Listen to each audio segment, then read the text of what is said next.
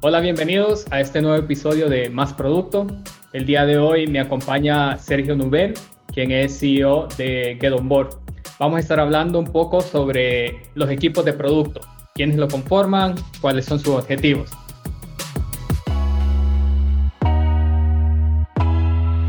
Bienvenido, Sergio. Gracias, Melvin. Es feliz de estar acá. No, muchas gracias por hacer tiempo para tener esta conversación y también agradecerte por tu disponibilidad para compartir un poco de tu conocimiento y experiencia que has eh, acumulado, digamos, en este tiempo. Para iniciar, me gustaría, pues, preguntarte eh, quién es Sergio, que nos cuentes un poco sobre lo que haces actualmente, tus experiencias previas y así conocerte un poco mejor. Claro que sí. Eh, yo soy diseñador de profesión. Soy chileno, pero vivo en Lima hace varios años y soy el cofundador y el CEO de Get On Board.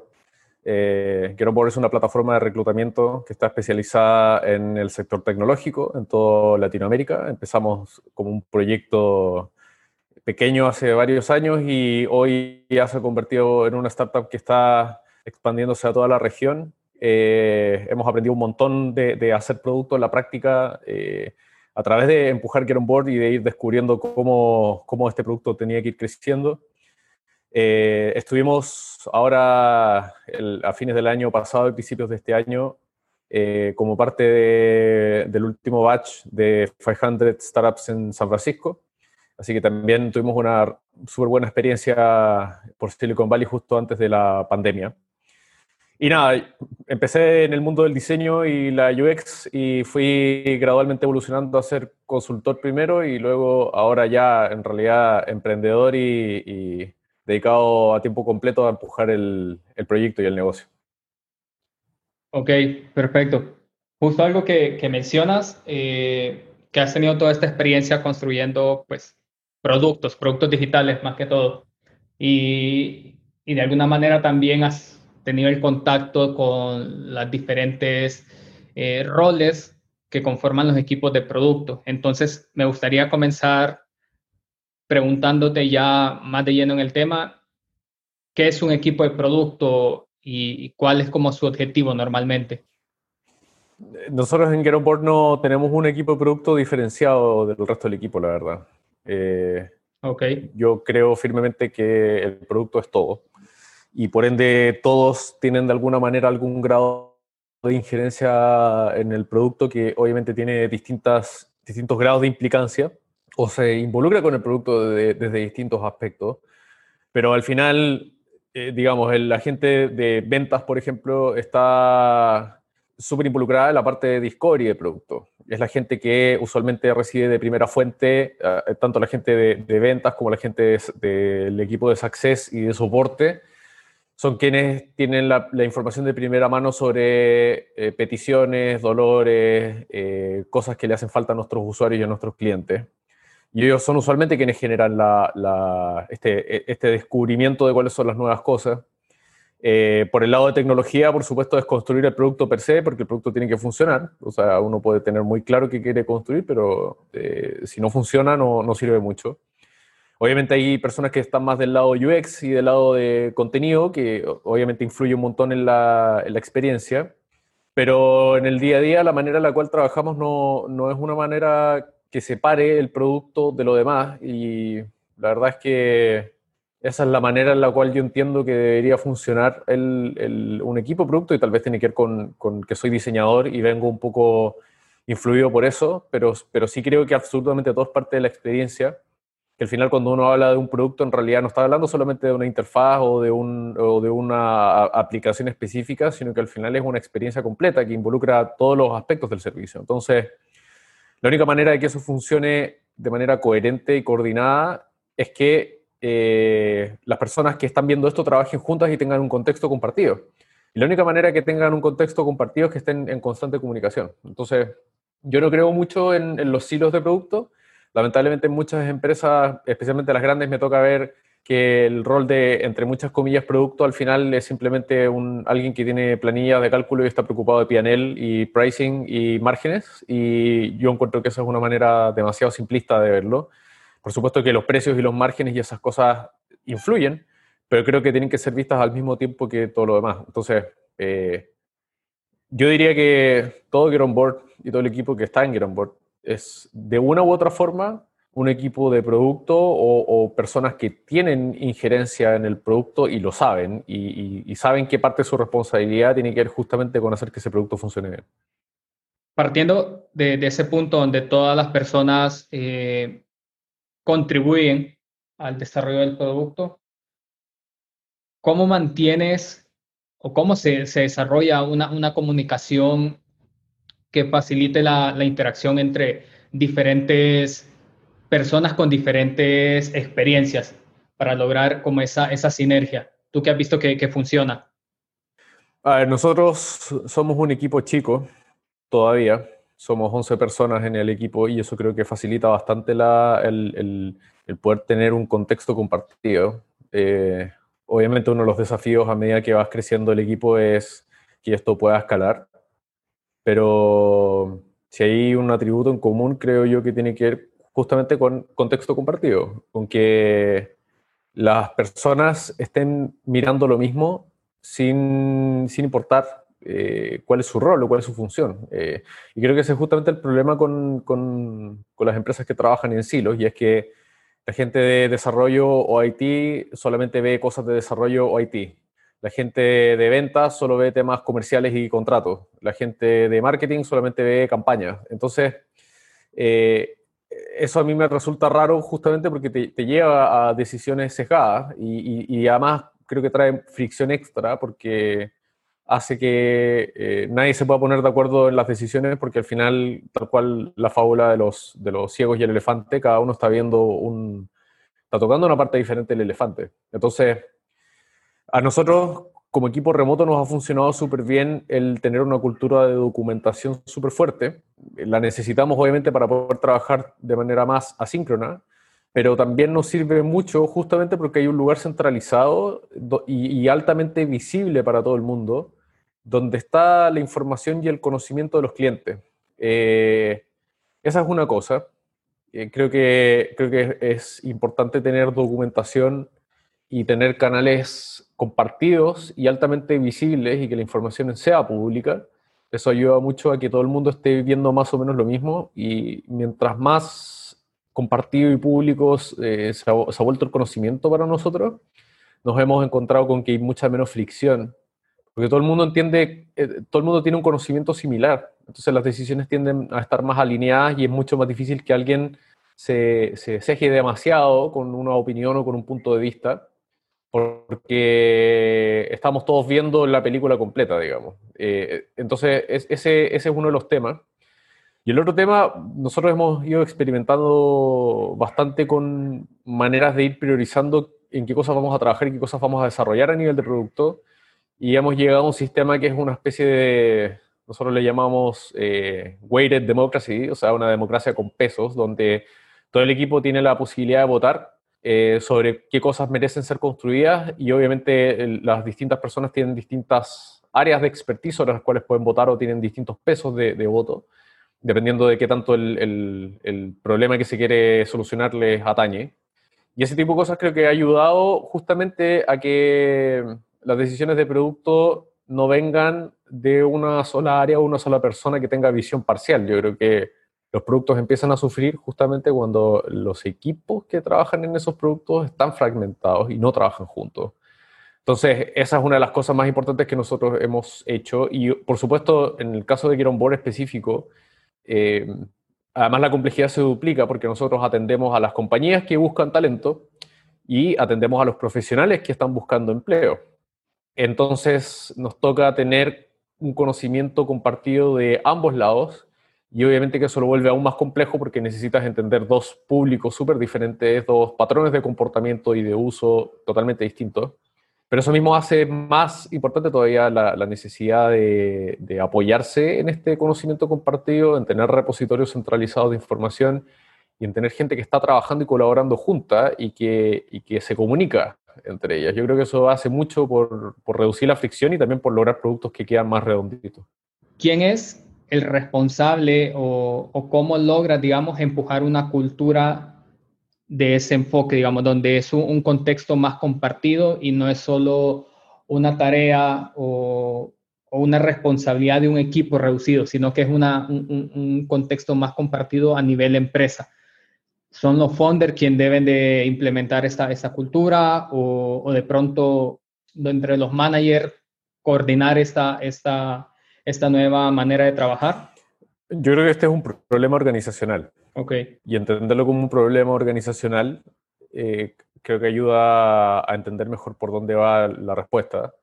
Hay, una, hay, una, hay un principio, digamos, que se llama la ley de Conway, que seguro la, la, la habrán escuchado quienes están escuchando acá. La ley de Conway dice eh, una organización produce, produce sistemas que reflejan la estructura interna de la organización. O dicho de otra manera, una organización que está fragmentada produce productos fragmentados y, todos, todos hemos tenido la experiencia como usuarios de eso. Cuando vamos a una tienda, a un retail, que el marketing es increíble, muy pulido, funciona muy bien. Cuando compras el producto te atienden de maravilla, pero cuando te toca reclamar o cambiar o solucionar un problema, te tienden pésimo, te chutean de un lado para otro, te derivan a un call center que no tiene ningún poder de ayudarte, etc. Y eso en realidad no es consecuencia de mala intención y muchas veces ni siquiera es consecuencia de, una decisión deliberada, sino que ocurre simplemente porque la organización trabaja de manera fracturada, la organización está construida de una manera, eh, digamos, aislada por silos y, eso hace que, que, los incentivos y las decisiones estén aislados también. Entonces, eh, digo que es un problema organizacional justamente porque, porque la manera en la cual logras esto eh, no tiene que ver solo con reclutar gente talentosa, no tiene solo que ver con contar con gente que sea buena en diseño de producto o que tenga experiencia. Tienes que ponerla a trabajar junto en un contexto en el cual puedan compartir información y para eso los equipos tienen que estar conformados.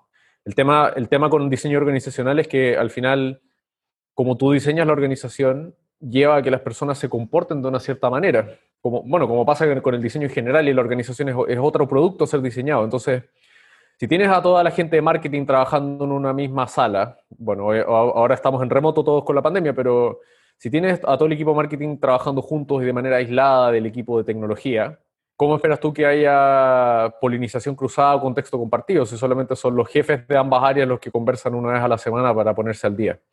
Entonces necesitas equipos multidisciplinarios. Y ¿Quién diseña una organización que tenga equipos multidisciplinarios en las cabezas?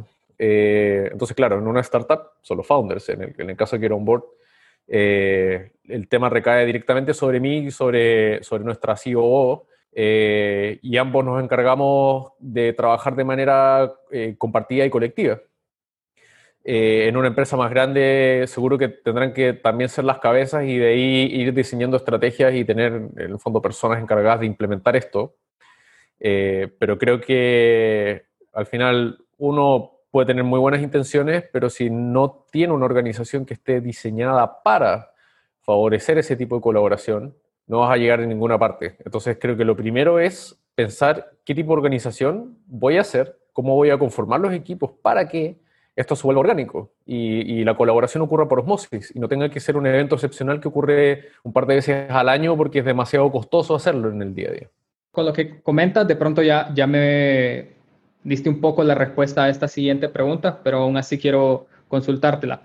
Cuando tenemos diferentes áreas encargadas de diferentes partes, digamos así, del producto, digamos, marketing, desarrollo, el diseño, normalmente hay como intereses particulares por cada área, ¿no?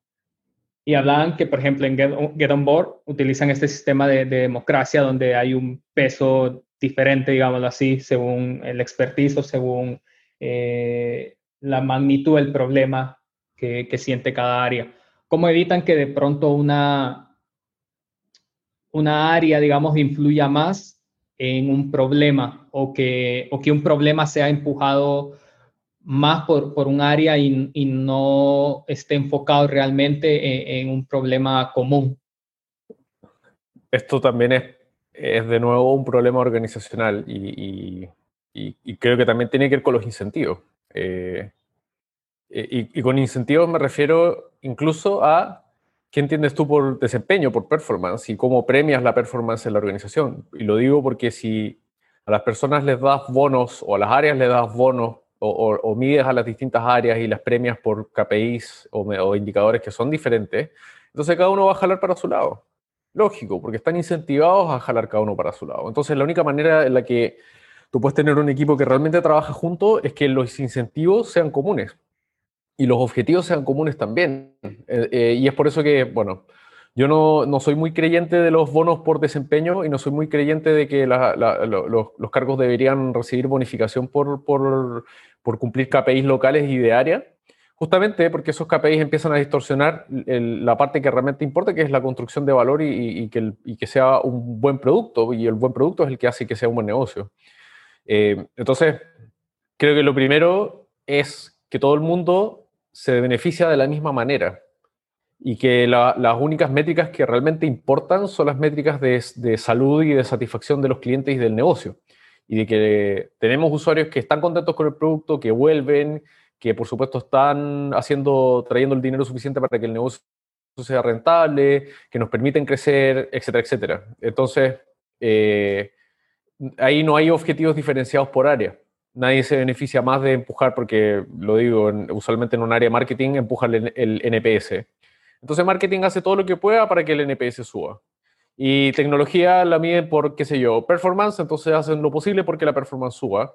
Y el tema es justamente que no siempre lo que mejora la performance mejora el NPS, o también, peor todavía, es que si hay demasiados incentivos en mejorar una sola métrica unidimensional, el área se termina dedicando más a maquillar la métrica que a mejorar el producto. Entonces, creo yo que, de nuevo, esto parte con ser deliberados y, e intencionales y entender que eh, ofrecer incentivos parciales y por área y, vincular, digamos, la compensación o los premios y los castigos, las promociones, etcétera, en, base a esos indicadores locales, es usualmente una mala idea y es una idea que genera distorsión y que desconecta a las áreas del, valor agregado del producto. Entonces, cuando tienes un equipo que rema hacia el mismo lado y que están buscando lo mismo, ya no es tan grave quién levanta un issue, quién levanta una necesidad, quién levanta una petición de un feature. Y, de nuevo, ahí este, este sistema de democracia que nosotros hemos usado va justamente para que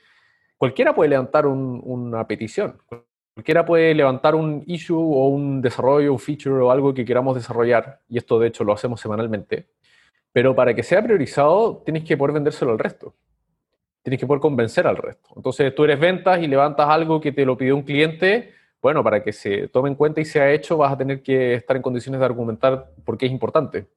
Tú eres alguien de soporte y quieres levantar algo que los clientes te piden en el día a día, vas a tener que justificarlo. Entonces, y el resto de las personas van a tener, obviamente, van a venir de, mundos diferentes al tuyo, entonces hay, hay, un tema ahí un poco darwiniano que hemos hecho, eh, y al mismo tiempo, como estamos todos viendo el mismo contexto compartido, entonces, en general, es relativamente fácil entender las implicancias de uno y otro, y eso hace al final que, que estemos bastante tranquilos con, cuáles son las cosas que se terminan priorizando en el día a día. Y por supuesto que tenemos la capacidad de, o sea, nosotros podemos llevarlo en la dirección que queramos. Eh, y las ideas compiten, digamos, en este sistema un poco más meritocrático, pero todo eso funciona porque tenemos incentivos compartidos, tenemos recompensas compartidas y porque trabajamos viendo un contexto compartido también. Si tú tuvieras áreas que son medidas por KPIs diferentes, que apuntan hacia lados diferentes y que además cada, una trabaja separada y no comparte la misma información, tener un sistema así sería un desastre. Entonces, de nuevo, es un problema organizacional y, tiene que ver justamente con que eh, eh, las distintas áreas tengan incentivos globales y no locales, más allá de que cada persona tiene una especialización o, se preocupa de una parte diferente del, funnel o de la experiencia. Eh, pero el éxito y el fracaso está entendido de manera colectiva y está entendido como un valor agregado al producto final. No solamente con decir, ah, pero mira, yo mi parte de la maquinita la hice bien, así que no me importa lo demás, yo me lavo las manos. Eso, eso creo yo que es pésimo para una experiencia de producto y al menos en Get On Board no funciona. Eh, y hemos hecho justamente todos estos arreglos para que nadie tenga el incentivo a responder de esa manera. ¿Y crees que, que este contexto compartido facilita la empatía entre, entre las áreas? Quiero decir, que tecnología de pronto diga, ah, sí, entiendo el punto de vista que marketing o que ventas está planteando y no se ha percibido pues como, como un capricho, digámoslo así, individual por área? ¿O crees que hay otro mecanismo que, que facilita esta empatía entre, entre las áreas? Eh, el contexto compartido absolutamente genera esa, esa empatía, porque todo el mundo está entendiendo que esto es, una, es un mecanismo de muchas partes interconectadas y, que además los productos son complejos y se, y se golpean los unos a los otros y que decisiones que tú tomas en marketing pueden afectar a tecnología, eh, decisiones que tomas en UX pueden afectar a contenido, eh, decisiones que tomas a nivel de marca pueden afectar growth eh, y etcétera. entonces, cuando pasas a entender que un producto es un sistema complejo al final, que tiene muchas interdependencias y muchas interconexiones, y puedes ver esas interconexiones, entonces, claro, todo lo entiendes mucho más en la medida de cómo impacta a todo lo demás. Y por supuesto, no es que todo el mundo tenga que tener un conocimiento perfecto de esta máquina, pero sí tenemos un contexto compartido que lo vuelve mucho más fácil, uno. Y dos, eh, quienes, quienes tenemos un poco más el liderazgo del producto, digamos, somos personas que también, y acá yo, yo digo, hablo en primera persona plural porque yo soy una de las personas en el equipo que, que, tiene el liderazgo producto y que, y que también cumple esa función de conector, en el sentido de que a veces a mí y a, y a otras personas de producto nos toca visibilizar, mira, esto que tú estás proponiendo en marketing le pega de esta manera a tecnología. Si cambiamos este algoritmo de tal forma, va a causar tal impacto a los clientes y podría afectar de esta manera el precio, etcétera, etcétera. Entonces, eh, no es que uno, no, es que lo, lo, vayas a, no, no, todas las interconexiones las vas a deducir de inmediato, porque muchas de ellas son consecuencias indirectas. Eh, pero definitivamente el contexto compartido ayuda a que cuando alguien te hace ver esas conexiones, tú las ves más rápido, las entiendes, porque, porque se te ha presentado la película completa desde el principio. Entonces tú ya, cuando alguien te, te empieza a mostrar los hilos que van uniendo los puntos, son mucho más fáciles de entender. Y, en ese proceso, o sea, y con esto digo que es igual siempre necesario un proceso un poco de explicación y de, vender y de, y de, estar continuamente eh, reforzando cómo las distintas partes de un producto se, se, se, influyen las unas a las otras, pero cuando lo haces tienes menos fricción y es más rápido y es más fácil y ocurre con menos, con menos eh, problemas, digamos justamente porque, porque todo el mundo ve más cosas y ve, ve mucho más de, de, lo que es solamente su contexto común de trabajo. Por eso es que todo el equipo participa en las, priorizaciones de, de, lo que va a hacer el área de desarrollo. Y todo el mundo está enterado de lo que está haciendo el área de desarrollo todo el mundo entiende que, que por mucho que tú tengas una prioridad en particular o algo en particular que tú quieras levantar, eh, lo, lo, pones en el contexto de todo lo demás que hay que preocuparse. Y yo creo que eso también genera una cultura de empatía porque entendemos que al final es un producto complejo, Get On Board en sí mismo es un producto complejísimo, eh, y que por ende hay muchas partes móviles, y que a veces hay cosas que son más urgentes o más prioritarias que otras, o cosas que tienes que resolver primero para poder ir a lo, siguiente. Entonces, creo que en general eh, se genera también una cultura rica de trabajo, porque todo el mundo asume esta, esta posición de, de entendimiento y empatía y confianza en, el resto por defecto. Eh, y eso está dado justamente porque todos entendemos que todo el mundo quiere lo mismo y todo el mundo está tratando de mejorar el producto desde distintas aristas. ¿Cómo crees que, que esta, esta idea o esta, esta cultura, digamos, de manejar un contexto compartido se puede vender, digamos, a, a alguien que de pronto ya está más acostumbrado o que normalmente ha trabajado en una forma más tradicional donde hay áreas pues divididas. ¿Cómo crees que, se puede justificar esta, esta nueva, pues digámoslo así, nueva o una manera o otra manera de trabajar? Acá voy a recurrir a mi pasado de consultor. Eh, okay. Creo que más que venderlo, hay que hacer que la gente lo pruebe. Alguna vez me tocó trabajar con una empresa grande del sector seguros Em, con estructurada la manera tradicional, con áreas separadas, respondiendo a KPIs distintos, etcétera, etcétera. Y los hicimos trabajar juntos, juntamos gente de, de, muchas áreas diferentes para hacer discovery de producto y para hablar con usuarios y para entender qué necesidades nuevas podían salir. la gente lo describió como una experiencia transformadora porque no hubo que convencerlos, o sea, lo único, lo único de lo cual tuvimos que convencerlos es, que reservaron tiempo para, participar del proyecto, pero de ahí en adelante el solo hecho de trabajar en conjunto hizo el resto de la magia. Eh, creo que explicarlo en la teoría es muy difícil porque al final las personas van a escuchar eso que tú les vas a vender desde su contexto limitado. Entonces, la única manera que tú puedes hacer que la persona responda es cambiándole el contexto. Y eso se logra poniendo a personas de áreas distintas a trabajar juntas. Ahora, siguiendo esta misma historia de este cliente, eh, llegamos efectivamente a, ideas de productos increíbles, súper interesantes, que los, los, clientes y los usuarios a los cuales, con los cuales testeamos el asunto les encantaba la idea, pero el producto nunca llegó a ser hecho. Y la razón por la cual nunca llegó a ser hecho fue porque cuando llegó el momento de implementar esto, eh, la organización seguía teniendo sus áreas separadas y ninguna de las áreas se sentía owner de esto. Entonces ventas le decía, no, pero esto no es mío, esto es de marketing. Marketing decía, no, esto no es mío, esto es de, de tecnología. No, esto no es mío. Y así se iban pasando la pelota. Y nadie nunca se encargó. Y por eso digo que es un problema organizacional.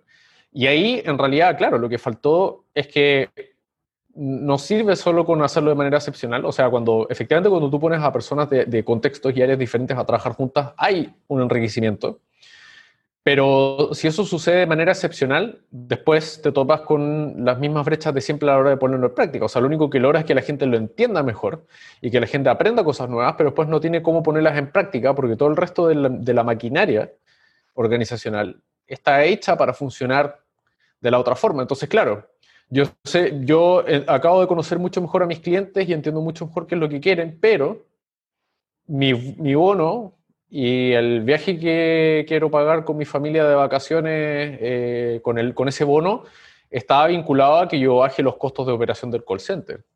Y, y entonces, obviamente yo como, como individuo con incentivos, ¿para dónde voy a ir? A bajar los costos del call center. ¿Va a sufrir la experiencia de los usuarios? Por supuesto que va a sufrir, pero al final por mucho que yo me preocupe de los usuarios, no me quiero quedar sin mi, sin mi viaje a fin de mes. Y por eso me refiero, a, eh, por, eso insisto tanto en, en, en, que la organización y los incentivos son tan importantes para que, para que esto funcione. Entonces, la manera de empujar esto en realidad, creo que las personas responden mucho al contexto. No necesitas, creo yo que no, no necesitas cambiar tanto a las personas, sino que primero tienes que cambiar la estructura organizacional. Ahora, ¿quién tiene el poder de cambiar la estructura organizacional? Esa es la gran pregunta. Eh, creo que la gran gracia de las startups y de las empresas eh, más ágiles, digamos, es que les resulta más fácil cambiar. Entonces, cuando viene uno de estos insights y viene la necesidad de cambiar la organización, la organización cambia en un 2x3. Una organización grande, con estructura, con jerarquía, con políticas, con directorios a los cuales responder, con bla, bla, bla, le va a resultar mucho más difícil cambiar. Entonces, por mucho que se den cuenta del beneficio de esto, les va a costar hacer los cambios organizacionales. Hay muchos que lo han hecho y, en el proceso de transformación digital, empresas gigantes han logrado hacerlo, pero al final, sí o sí, va a depender de, que quienes están a la cabeza lo hagan de manera decidida y estratégica. Al final, siempre es lo mismo. puedes tener un equipo completo convencido, pero si las cabezas no están dispuestas a pasar por el proceso de cambio, no va a suceder. Entonces, yo creo que para quienes están en áreas de producto en empresas grandes, que no necesariamente tienen el control para poder hacer y deshacer la organización a su antojo, claro, uno efectivamente puede hacer este, este ejercicio de convocar a la gente de distintas disciplinas a trabajar juntas, a ver qué pasa, a que se den cuenta que es valioso, y de ahí en adelante, lamentablemente, la decisión va a tener que venir de esas cabezas a, a hacer los cambios necesarios. En la respuesta anterior, mencionabas eh, cómo, cómo, manejaban un poco el liderazgo del producto en Get On Board y que por lo menos en, tu caso tú eras pues, parte de, ese, de, esas personas, digamos. Me gustaría saber cómo manejan ustedes eh, la definición de la visión del producto, porque si tienes eh, pues toda la empresa contribuyendo a construir el producto, ¿cómo, cómo logran pues definir esa visión y, y asegurar que, de alguna manera la van siguiendo y no, y no se desvían por, no sé, eh, contextos externos o elementos externos? Creo que lo primero es que necesitas a alguien que sea owner de la estrategia y de la visión de largo plazo. En el caso de Get Board, esa persona soy yo. Eh, y es importante que exista un owner y que esa persona se sienta responsable y se, se ponga sobre los hombros la, la, responsabilidad de hacerlo. Porque cuando nadie lo toma, es que efectivamente los productos quedan un poco a la vera de lo que vayan saliendo, los A-B testing, y por supuesto que puede ser muy valioso, pero no necesariamente tallar en, en, una dirección valiosa, y, además creo que es importante entender que eh, muchos productos y servicios innovadores al principio no son intuitivos, ni son lógicos, ni son obvios, eh, ni necesariamente vas a llegar a ellos rápidamente a punta de hacer A-B testing. Eh, en muchos casos hay un salto de fe que tienes que tomar con respecto a yo creo que esto va a funcionar, tengo indicios que va a funcionar y lo vamos a hacer realidad. Obviamente que eso funciona, y, todo esto lo digo en, un nivel bien estratégico y global, o sea, de cuál es, cuál es el gran problema que quiere solucionar este producto y cuál es la manera en la cual este producto se aproxima al problema. Pero de ahí ya empiezas a hilar fino por ejemplo, en el caso de Get On Board, somos una plataforma de reclutamiento, pero también tenemos todo un software de administración de, los procesos de selección. Entonces, claro, tú ya te empiezas a meter en cosas específicas de, cómo funciona el administrador de procesos, de cómo funcionan los tableros, cómo se mandan mensajes, cómo se administran usuarios, etc. O sea, te vas ya más a nivel de los features específicos. Y ahí en realidad, eh, de nuevo, creo que mientras más compartido es el contexto, más rica es la información. Y al final le estás buscando solucionar problemas reales. Y, en la medida que tú te mantengas alimentando tus decisiones de lo que le está pasando a tus usuarios, vas a estar bien encaminado. Entonces es un equilibrio extraño porque por un lado tienes una cierta visión interior que no necesariamente está validada por, por, el, por, el, mundo externo todavía, justamente porque es algo que no se ha inventado.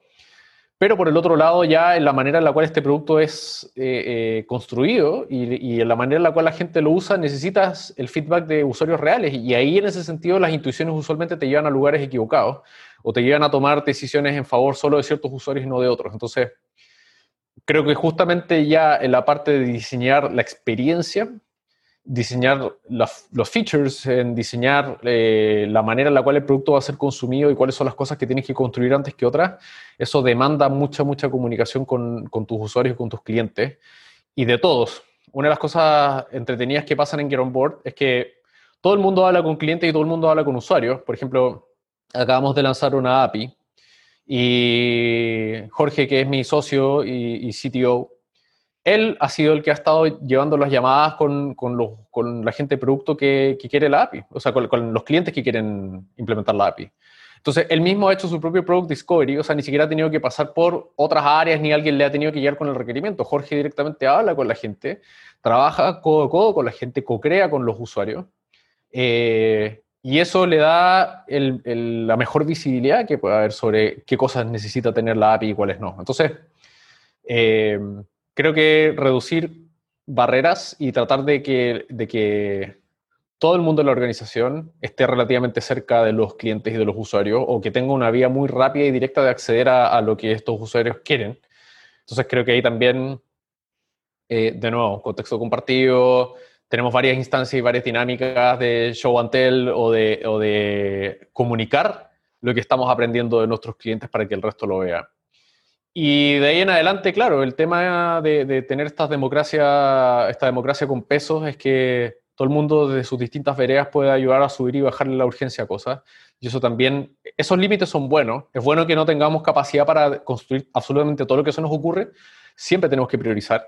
Siempre podemos construir el 5% de las cosas que quisiéramos hacer, pero creo que eh, esos límites son buenos justamente porque te obligan a enfocarte en lo que es más importante en estos momentos entonces tienes esta dualidad de una visión de largo plazo que mantienes con una relativa estabilidad y al mismo tiempo cómo vas llegando hacia allá cambia cada día, cada minuto, cada segundo en, función de cómo va cambiando el entorno Con la experiencia que has tenido eh, con Get On Board, donde conectan muchas empresas con, con mucho talento, ¿cuáles como los errores más comunes que has visto en las empresas que quieren pues, desarrollar productos digitales? Mm, yo creo que siempre el error viene por subestimar la importancia de algo y, cada equipo subestima algo diferente y por supuesto nosotros no somos la excepción, no estamos libres de eso. Eh, tratamos de minimizarlo lo más posible porque entendemos que, somos seres humanos consejos, pero eh, hay equipos que descuidan la UX, hay equipos que descuidan la performance, hay equipos que descuidan growth, la capa social. Hay equipos, bueno, eh, hay equipos que se aproximan al producto desde una manera muy rígida. Eh, hay muchos equipos que trabajan en desarrollo de un producto y, el producto es el adecuado, pero lamentablemente vienen de una manera de trabajar poco ágil. Entonces responden con lentitud ante las condiciones del entorno, se demoran mucho en aprender las lecciones correctas y por ende es un producto que a pesar de que puede tener un germen interesante, no evoluciona ni aprende con la rapidez suficiente. Eh, entonces, creo yo que el gran vicio eh, en, el desarrollo de productos es justamente subestimarlo o creer que es algo que es, que es fácil de hacer. O sea, que necesitas, bueno, material design y, y hacer prototipos y ya. Eh, pero todo, creo que todo equipo que, cuyo producto falla, siempre falla porque subestiman algo. Eh, las empresas grandes que hacen productos grandes, la falla suele estar más por el lado de subestimar las interdependencias y las maneras en las cuales estas distintas facetas del producto, marketing, soporte, servicio al cliente, tecnología, UX, eh, etcétera, están, se pegan las unas a las otras. Entonces, eh, creo yo que un buen equipo de producto es consciente de, que, somos seres tendientes a los sesgos y tratamos de minimizarlo lo más posible, asegurándonos de, reducir los puntos ciegos que tenemos ante, el producto y lo que hace la experiencia de producto. Em, yo creo que es eso. Eh, y, trabajar multidisciplinarmente funciona mejor justamente porque minimiza la posibilidad de que se te escape algo. Porque hay personas de mundos, más, mundos diferentes y, además con, con, una buena cobertura de, superficie que te, van a ayudar a levantar bandera y a entender si es que estás descuidando algo que es importante en el producto. Yo creo que los, productos que fallan son justamente productos que dejan pasar ese tipo de agujeros durante demasiado rato. Y a nosotros nos pasó en algún momento. Afortunadamente lo, lo hemos podido corregir a tiempo y hoy creo que tenemos muchas más alertas y muchos más sistemas implementados para evitar que se nos pasen goles durante mucho rato. Ya para ir finalizando, me gustaría preguntarte recomendaciones donde eh, podemos, como, no sé, aprender un poco más sobre este, este tema del cambio organizacional, darle este contexto más de un, equipo de producto a nivel empresa y no como algo aislado. No sé si tienes algún recurso, libro, eh, alguna fuente que tú recomendarías. Bueno, mucho se ha escrito. Eh, creo que hay hay varias, hay, hartas cosas que son más o menos obvias relacionadas con UX, con usabilidad, digamos, los trabajos clásicos de Don Norman, de Jacob Nielsen, etcétera, etcétera, etcétera.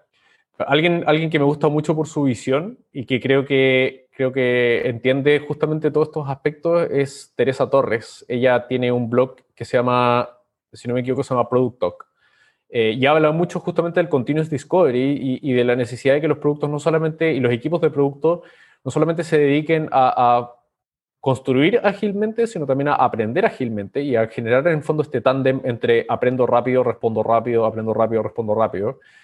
Eh, y a poner también a los diseñadores y a la gente de producto en un esquema ágil. Eh, lamentablemente hay muchos diseñadores que por, por deformación profesional, y lo sé porque soy diseñador, vienen un poco malcriados con esta idea del proyecto y la campaña y de voy a sorprender al cliente al final, y eso es muy tóxico en un equipo de producto.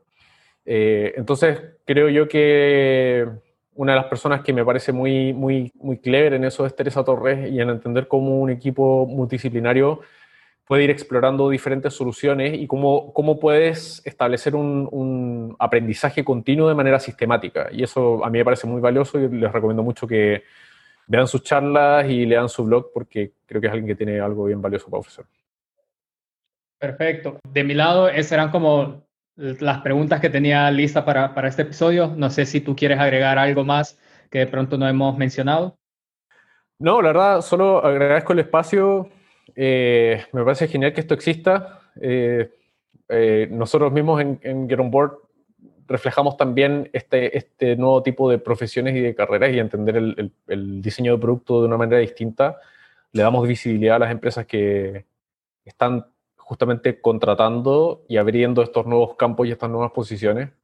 Eh, mi invitación en realidad es a todas las personas del mundo producto, del mundo UX, a que, a que estén en Get On Board, a que vean los empleos, creo que también eso ayuda mucho a entender cómo se están conformando los equipos hoy.